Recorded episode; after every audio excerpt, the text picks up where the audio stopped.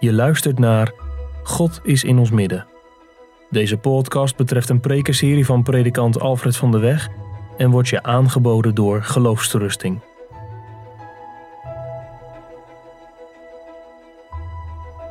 De lezing van de geboden kwam uit Exodus 20. Wij bladeren door en lezen vanmorgen de schriften uit Exodus 25.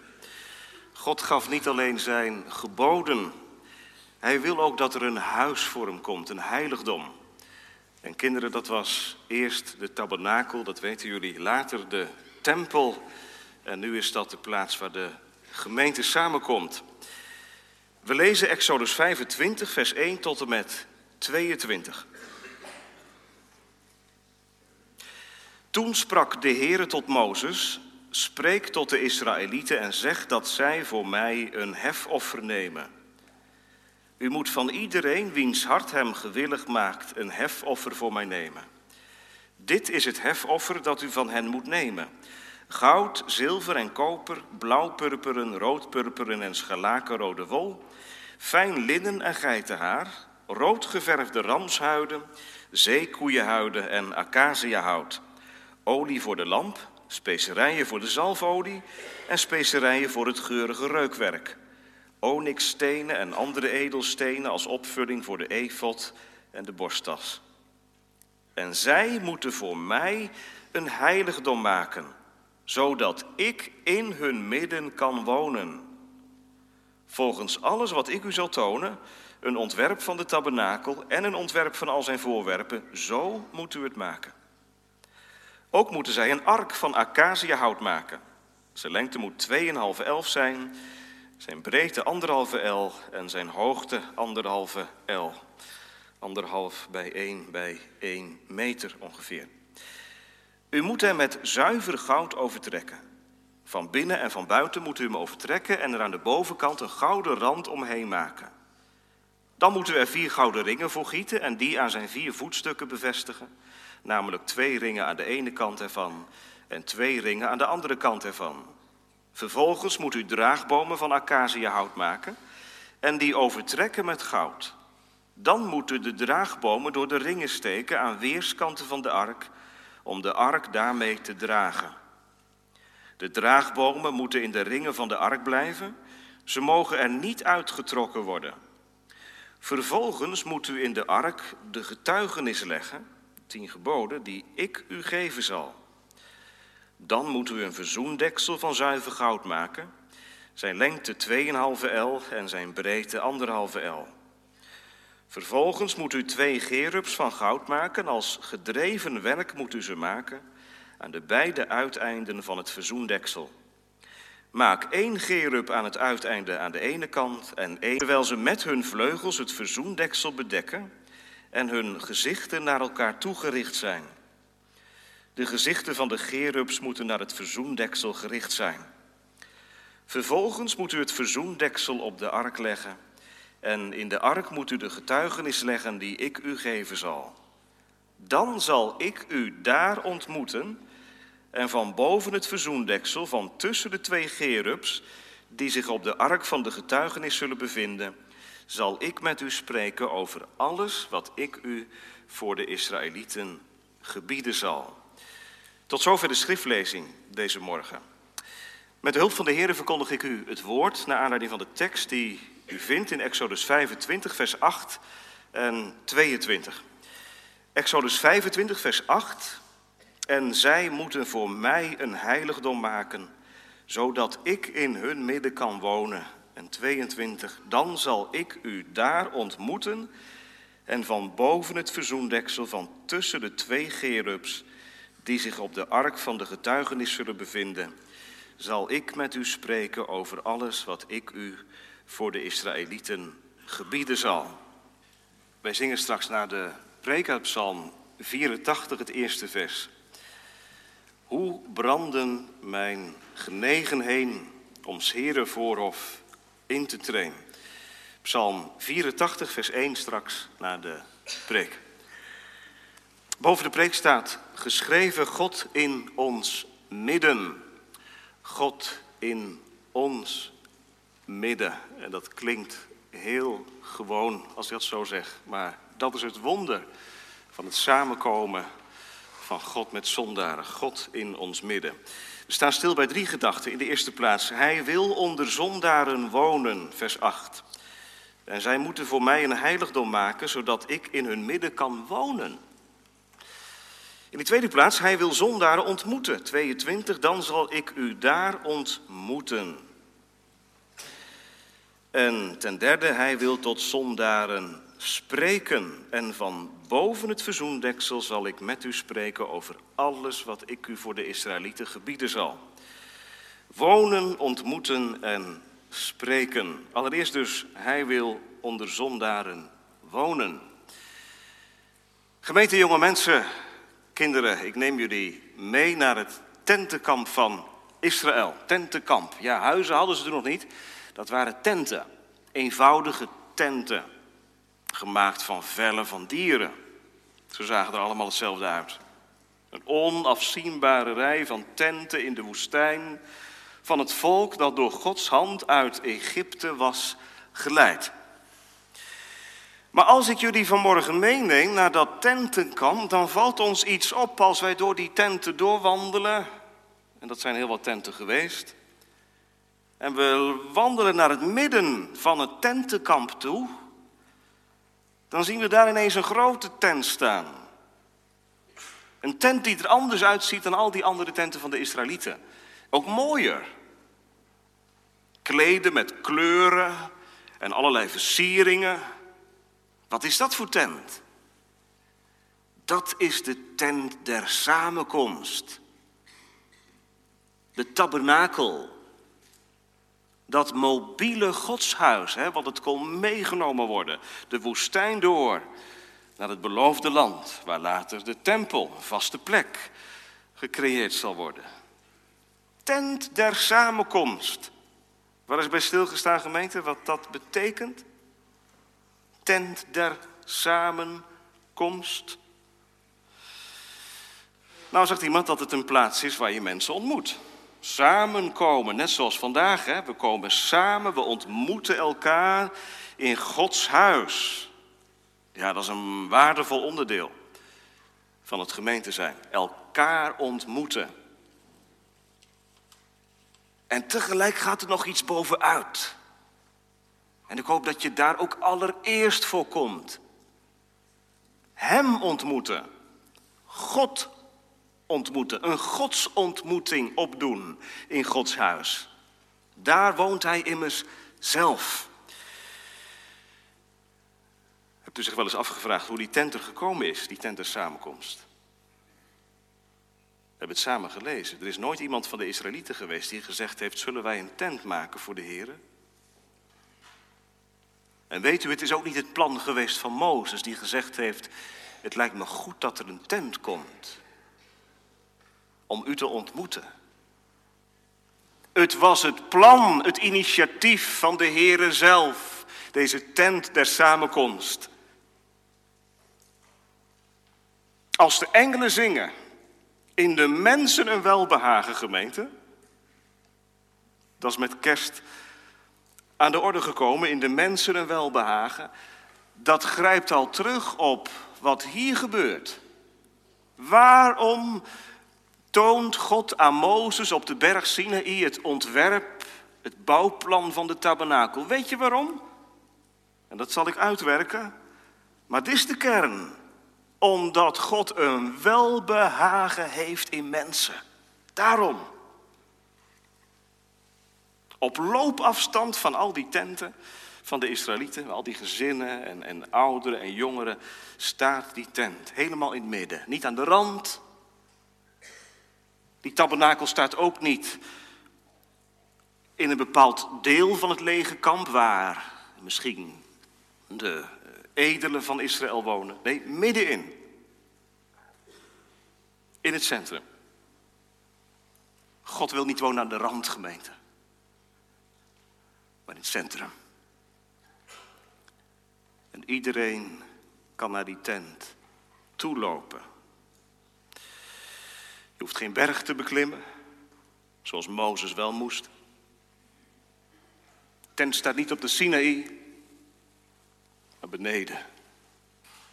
Tent der ontmoeting. Of, zoals vers 8 van hoofdstuk 25 zegt, een heiligdom. Want dat is het natuurlijk. Het is geen gewone tent, het is de tent waar God zelf woont. Waar zijn aanwezigheid opgemerkt wordt. Waar God met Mozes onderhoud heeft. Spreekt van man tot man, als een vriend tot een vriend. Wat een mysterie. Er was niemand bij. En via Mozes werd zo het volk Israël onderwezen. Gemeente, ik heb natuurlijk in de voorbereiding van op deze zondag nagedacht en gemediteerd over die woorden, zodat ik in hun midden kan wonen. Maar hoe meer je erover nadenkt, hoe wonderlijker het wordt. God in ons midden wonen. Wonen. Dat betekent dat hij niet even zijn, zijn voetstappen zet tussen al die tenten en dan weer weggaat, maar dat hij er aanwezig wil zijn. Als je ergens gaat wonen, dan doe je dat voor langere tijd. Voor onbepaalde tijd. Het is geen verblijf, het is een woonplaats. God wil woning houden onder zondaren. Het hoofdstuk ervoor heeft de Heer tegen Mozes gezegd: Ik richt mijn verbond op met u. En dit, deze tabernakel, is de onderstreping ervan. Een heiligdom voor u. Gemeente, dit is evangelie. Waarom? Wat hebben wij gedaan met God? Wij hebben God naar de rand geduwd. Over de rand heen. Adam en Eva. Terwijl ze wandelden met God, hebben ze het verbroken. De plek, het paradijs waar die ongestoorde gemeenschap met God was, werd bewaakt, kinderen, door gerubs met vlammende zwaarden. Daar kwam je niet zomaar binnen. Dat was voorbij. Op straf van de dood. En dan lees je in Exodus 25 dat God onder die zondaren, die Adams kinderen, het nageslacht van Adam, wil wonen.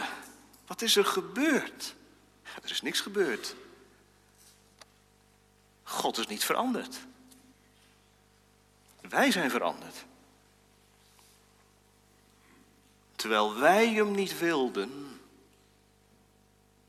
En dat is in 2020 nog net zo als toen, zegt God vanmorgen, maar ik wil onder u wonen. Hoort u dat? Ik wil onder u wonen. Het is een wonder van formaat. En ik hoop dat u een beetje meepreekt met mij en zegt, ja dominee, dat is waar. Dat is helemaal geen vanzelfsprekende zaak. Dat is heel onvanzelfsprekend, dat God woont onder zondaren. Dat is een vernederende gedachte. Veel later, gemeente, zal God opnieuw gaan wonen onder zijn volk. U weet wat ik bedoel, hè? Johannes 1. Hij heeft, Jezus heeft onder ons getabernakeld, gewoond. Toen de zoon van God vlees werd, kind werd, mens werd, woonde hij ook onder zondaren. Ook niet even, 33 jaar lang, zijn verblijfplaats op deze wereld gehad. Ja, en nu dan, zegt iemand. Want Exodus 25, zegt misschien wel een jongere, dat is wel eeuwen geleden. En toen de zoon van God op aarde kwam, dat is 2000 jaar geleden. We leven nu in de 21ste eeuw. Hoe zit dat nu dan? God in ons midden, thema van de preek. Vandaag nog zo? Jazeker. We hebben samen die beterzang voor de predikatie gezongen. O God die onze Vader zijt, die te allen tijd ons uw tegenwoordigheid in Christus wilt betonen. En waar doet hij dat vooral? Dat, doet hij, dat kan hij overal doen. Overal. Op je, je slaapkamer, in je gebedsvertrek, dat je de tegenwoordigheid van God ervaart. Maar met name daar waar de gemeente samenkomt. Daar gebeurt het. Daar woont hij. De Nederlandse theoloog Koopmans, die in de oorlog door een kogel van de bezetter gefusilleerd werd, heeft heel treffend gezegd: wat is, wat is de gemeente? De gemeente is het bewijs dat Christus met zondaren wil samenwonen. Overal waar een gemeente is, wordt onderstreept. Christus wil met zondaren samenwonen. Hij wil intrek nemen. Kinderen zoals in jullie huis iemand woont. Het is geen onbewoond huis, het is een bewoond huis. Waarom is het bewoond? Omdat er mensen wonen, omdat je er zelf woont. Zo is het heiligdom van God, Exodus 25, vers 8, een plek waar God is. Maar hij woont toch in de hemel, zegt iemand. En zelfs de hemel kan hem niet bevatten. Ja, die God die de hemel bewoont, een ontoegankelijk licht bewoont, waar u en ik niet kunnen komen, die verlaagt zich, die vernedert zich, die daalt af en die zegt, ik wil in hun midden wonen.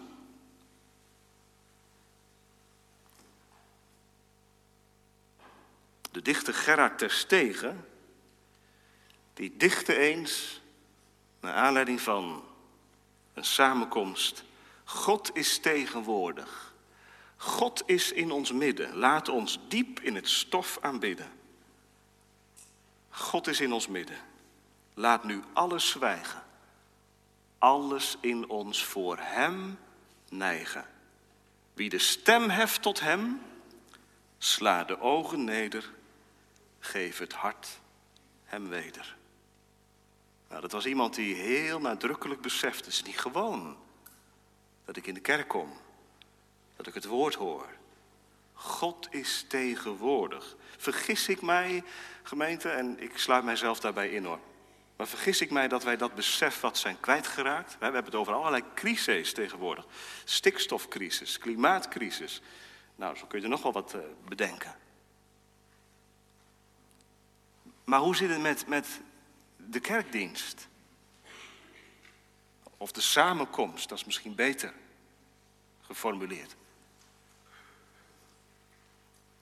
Is er sprake in mijn leven van het opgaan naar Gods huis?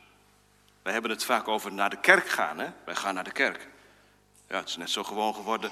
Ik loop van, van dat huis naar dit huis. En u, u loopt of u komt met de auto, de fiets. U wandelt de ruimte binnen en u zegt, nou, ik ben er weer.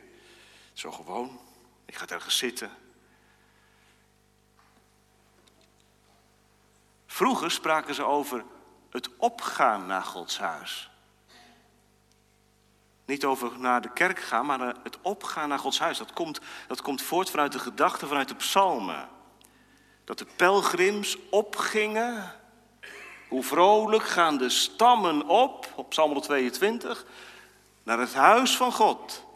Ze kwamen vanuit de laagte en gingen naar de hoogvlakte van Gods genade. Ze kwamen vanuit de alledaagsheid en ze gingen naar de plaats waar God troonde en zetelde.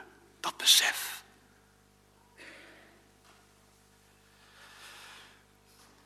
Misschien helpt het, ouders, als wij benadrukken richting onze kinderen. En als wij dat gaan zeggen en blijven zeggen dat wij niet naar een kerkdienst gaan van de hersteld hervormde gemeente in Apeldoorn, maar dat wij naar Gods huis gaan. Het huis van God. Waar God woont en werkt, waar zijn Heilige Geest een ongekende gang gaat, zondaren tot leven wekt, Gods kinderen vertroost. Het is nogal wat gemeente. Voor u net zo goed als voor mij dat we in de tegenwoordigheid van God samenkomen. Dat is nou echt neerbuigende goedheid van de Heer. Neerbuigende goedheid van de Heer. Hebben wij niet om gevraagd. hebben wij niet geregeld. Dat doet Hij. Nou, misschien helpt dit gebouw daar ons een beetje bij. Hè? Wij komen samen in een gebouw waar alle vormen naar boven wijzen. Dat is de architect bewust gedaan. er komen wel eens mensen de kerk binnen, laten ze de kerk zien en het eerste wat dan gebeurt is, de blik gaat omhoog, wat een mooie kerk, wat een ruimte. Wat is de gedachte erachter? Als u nu rondkijkt op dit moment, dan ziet u dat alles naar boven gaat. Alles.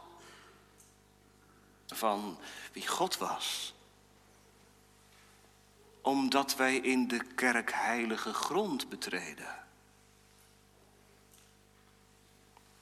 Als de Israëliet in Exodus 25 in die tijd vanuit zijn tent naar de tent der samenkomst liep, dan kon hij dat zien aan die kleurige huiden die over de tent der samenkomst hingen. Idealiseert u het niet wat, dominee?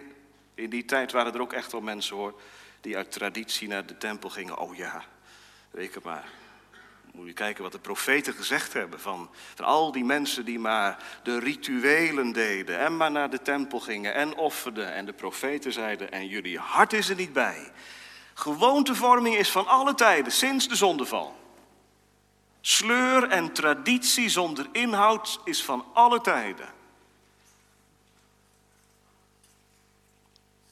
Maar wat kan helpen als de geest van God vanmorgen in onze harten afdrukt?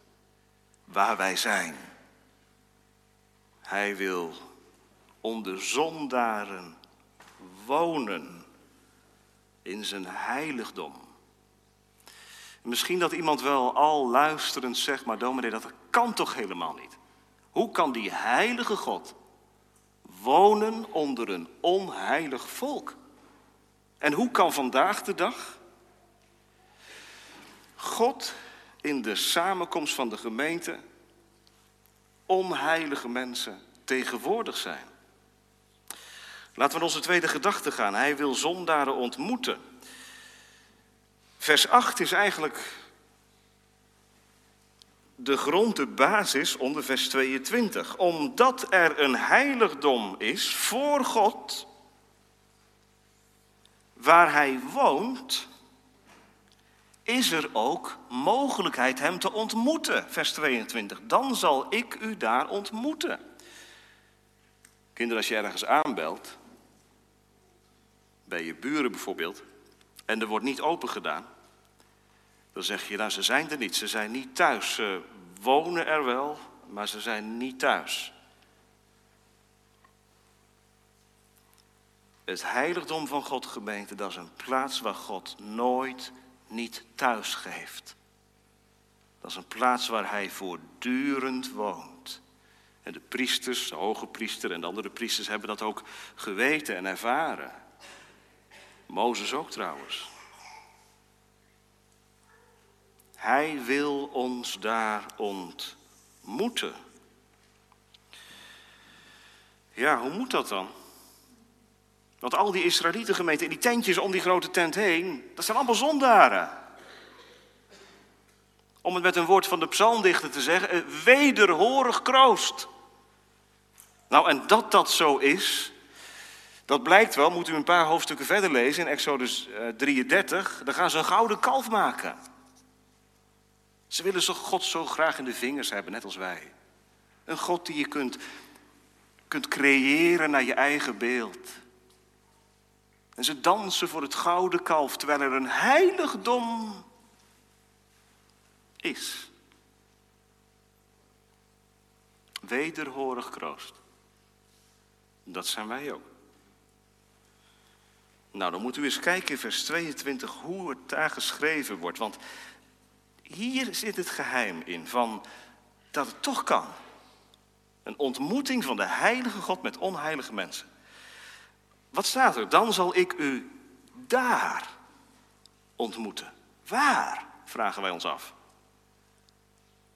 Niet bij het koperen wasvat, niet bij het brandofferaltaar, niet, bij, niet in de voorhof.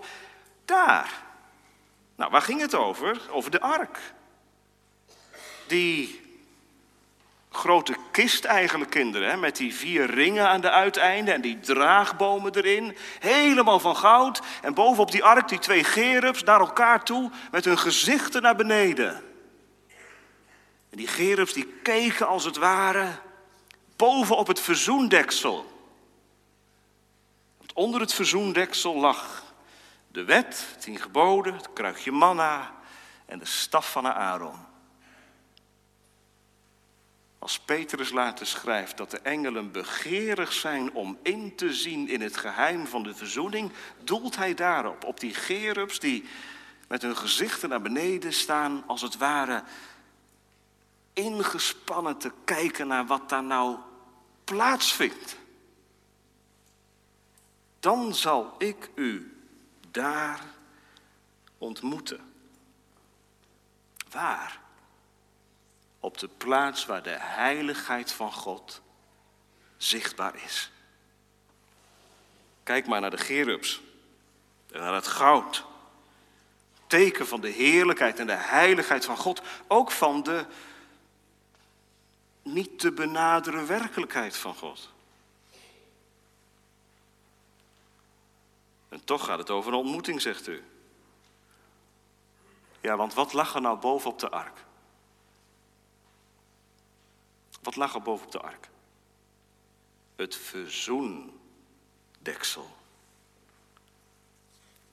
Als de hoge priester die ene dag in het jaar naar binnen gaat, wat ziet hij dan als eerste? Niet de wet, maar het verzoendeksel.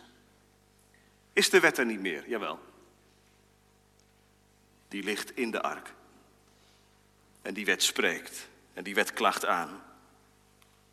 En de wet ontdekt. Maar het is niet de wet die de boventoon voert in het heiligdom van God. Het is de genade. Luther noemde het verzoendeksel de genadestoel van God. De genadestoel van God. Verzoendeksel betekent bedekking. Bedekking. Troon van de genade. Kinderen, jullie weten denk ik wel hè, hoe de priester naar binnen ging. Hoe kon de priester nou die ark naderen? Alleen maar met bloed van dieren. En in het bloed zat het leven. Met dat bloed wat hij sprenkelde aan de vier hoeken van, het, van de ark kon hij naar binnen gaan. Enkel schuilend achter het bloed, achter het offer van dieren. Wij hebben geen ark meer. We hebben wel de wet die ons aanklaagt. We hebben geen heiligdom meer. In de zin van een tabernakel of een tempel. We hebben ook geen verzoendeksel meer, zegt iemand. Nee, niet zo letterlijk als toen. En toch, weet je wat Paulus later zegt? Dat Jezus Christus door God openlijk wordt voorgesteld als genademiddel. Hij is de weg tot God. Gemeente, u kwam vanmorgen niet door dikke gordijnen binnen. Al die mensen die in die tentjes woonden, rond die grote tent, die kwamen de tent niet binnen. Dat kon alleen maar door de priester, door het offerbloed. U kwam door opengeslagen deuren binnen. Wat is daarvan de reden, de achtergrond? Dat God een God van genade is, dat zondaren hier welkom zijn. Dat wat je ook misdreven hebt, hoe zwaar, hoe lang je ook gezondigd hebt, je hier asiel kunt vinden. Dat God zondaren wil ontmoeten. En je hoeft niet met offerdieren te komen. Je hoeft niet met je goede werken te komen. Je hoeft niet met je goede voornemens een plekje in te nemen in de kerk. Je mag horen vanaf de kansel dat er verzoening is aangebracht. Door het werk van de Heer Jezus Christus. En dat, dat zondaren welkom zijn bij Hem.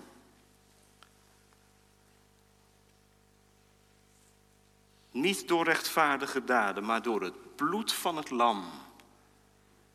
Rechtvaardig voor Hem dan zal ik u daar ontmoeten en van boven het verzoendeksel spreken. Ontmoeting bij de ark. Waar de heiligheid tastbaar is. Waar de genade zichtbaar wordt gemaakt.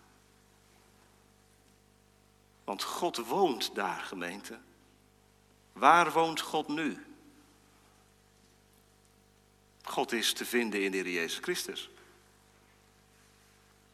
God heeft zich uitgesproken in de Heer Jezus Christus.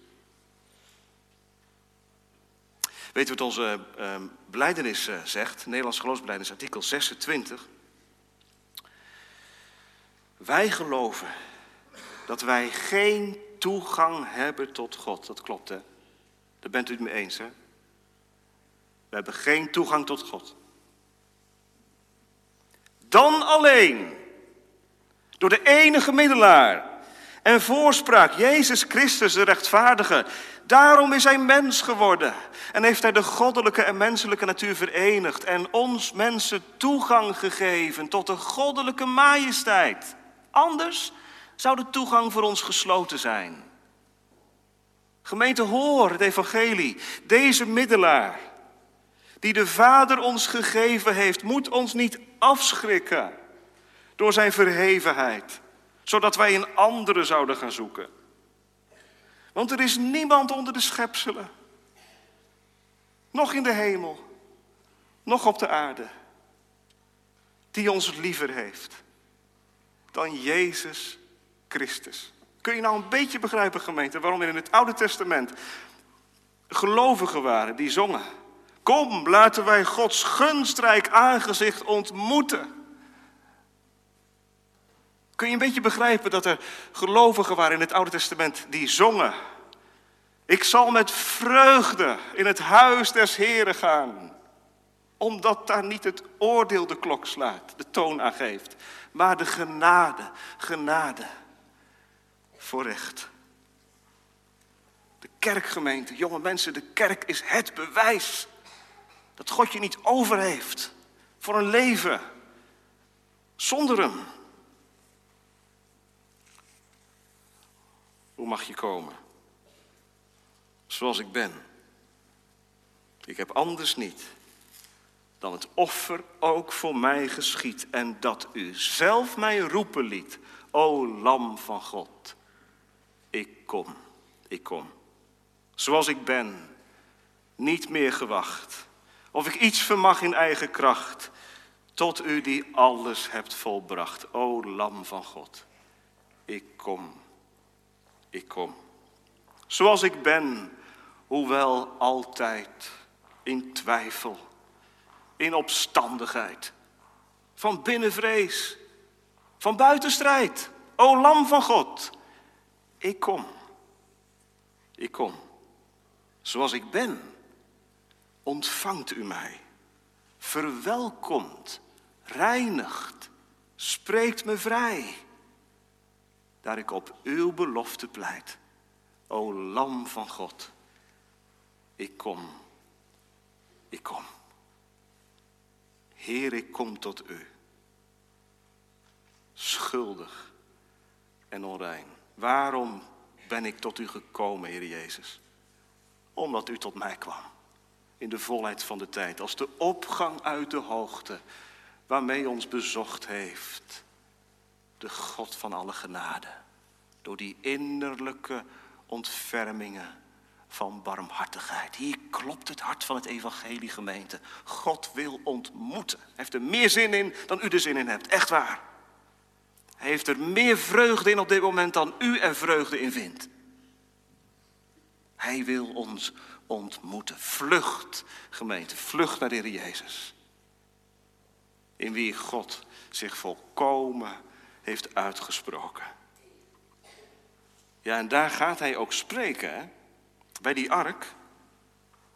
Vers 22 vindt de ontmoeting plaats tussen God en Mozes. En u zegt, ja, maar dat volk, waar is dat volk dan? Want dat volk mag niet zomaar naar binnen toe. Het, het volk kan niet God direct ontmoeten. Nee, dat klopt. Mozes was de bemiddelaar, de middelaar tussen God en het volk. Mozes mocht naar binnen.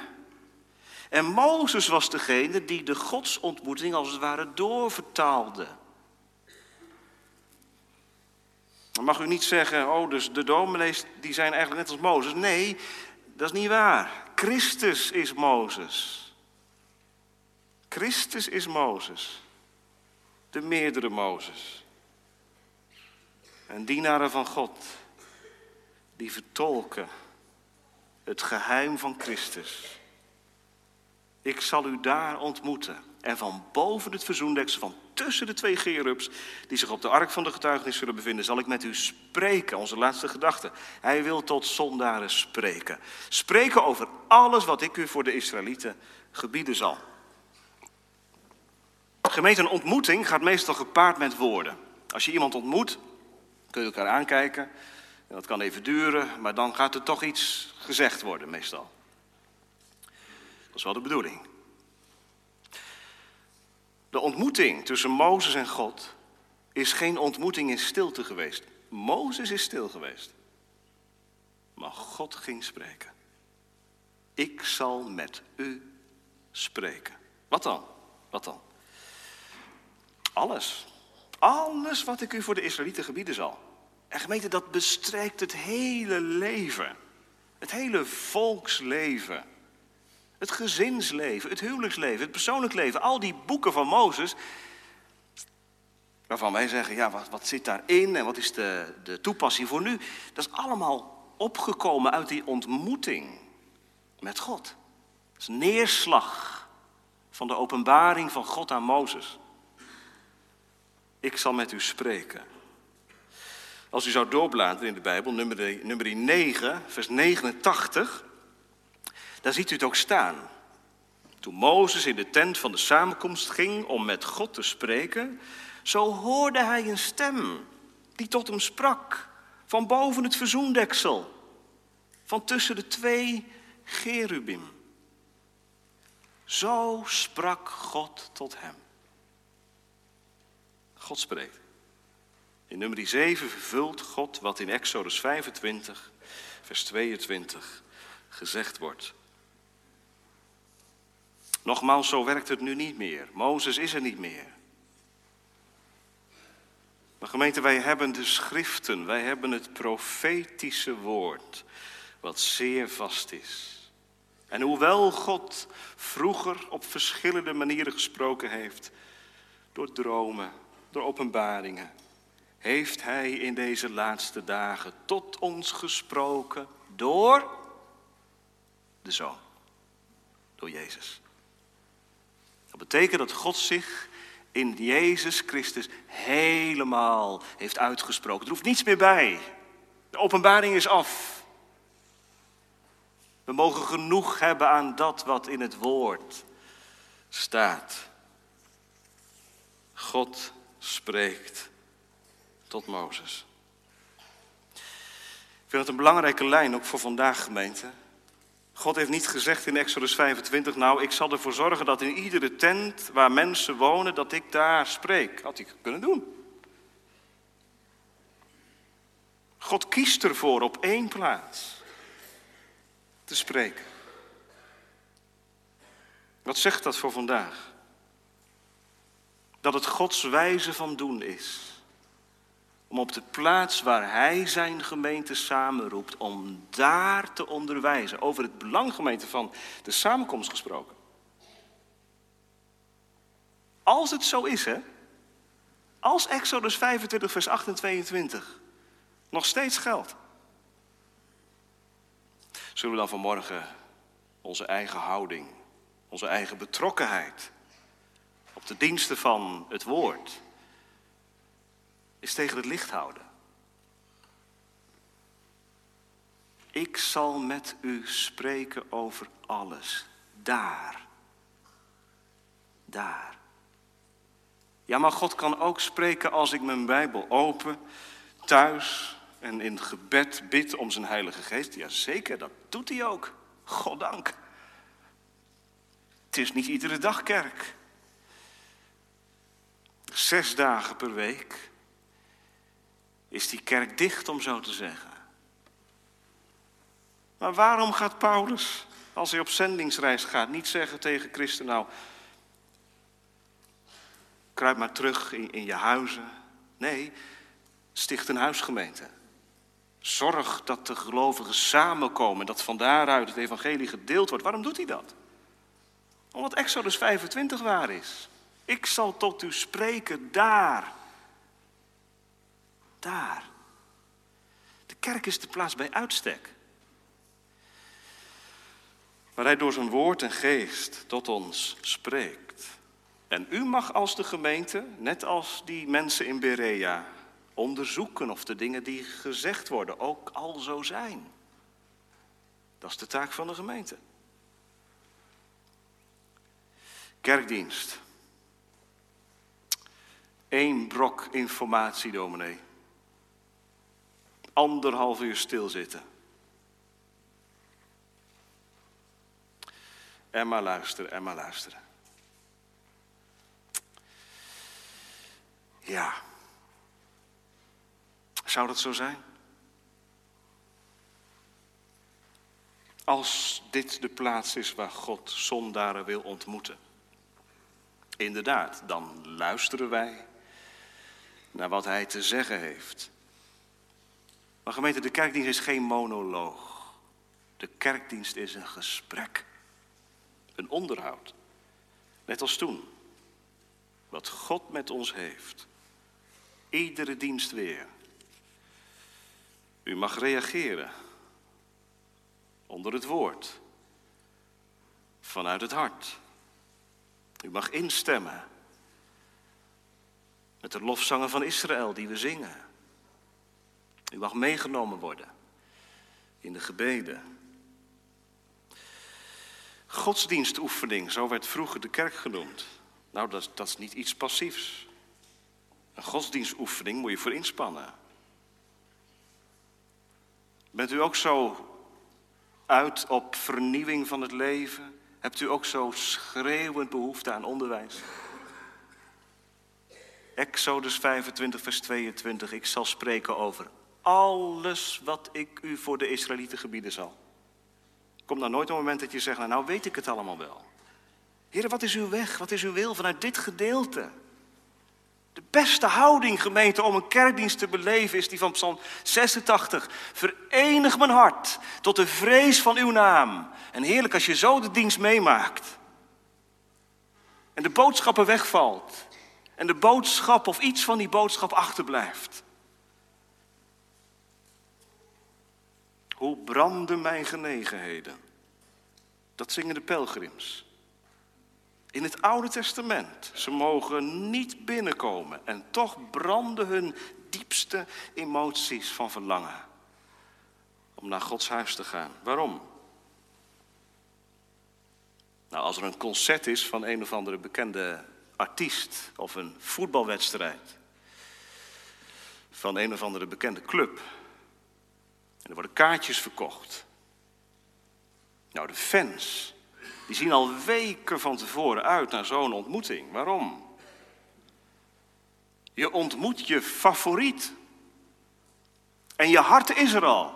In je dromen ben je er al. Je voeten moeten er nog heen gaan, maar in, in, je, in je diepste binnenste ben je er al. Hoe branden mijn genegenheden om zere voor of in te treden. Dat is niet altijd aanwezig, nee.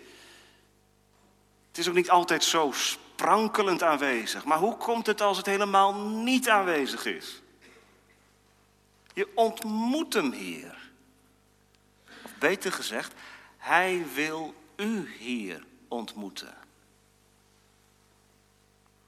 Want hij spreekt. Door zijn woord. Niet meer door Mozes, maar door zijn woord en door zijn geest. En in zijn zoon, Jezus Christus. Gemeente, ik hoop dat dit de kerkdienst op een hoger plan tilt. Het plan van Gods woord.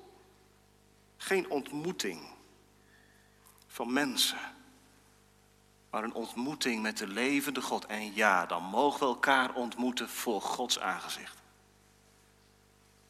Als we zo dit nieuwe jaar, al die ontmoetingen die er mogen zijn van zondag tot zondag, met elkaar mogen meemaken. En U mag mij eraan houden en ik mag u er denk ik aan houden.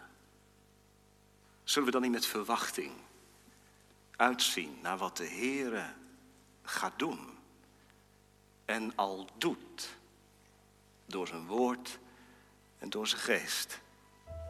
Amen.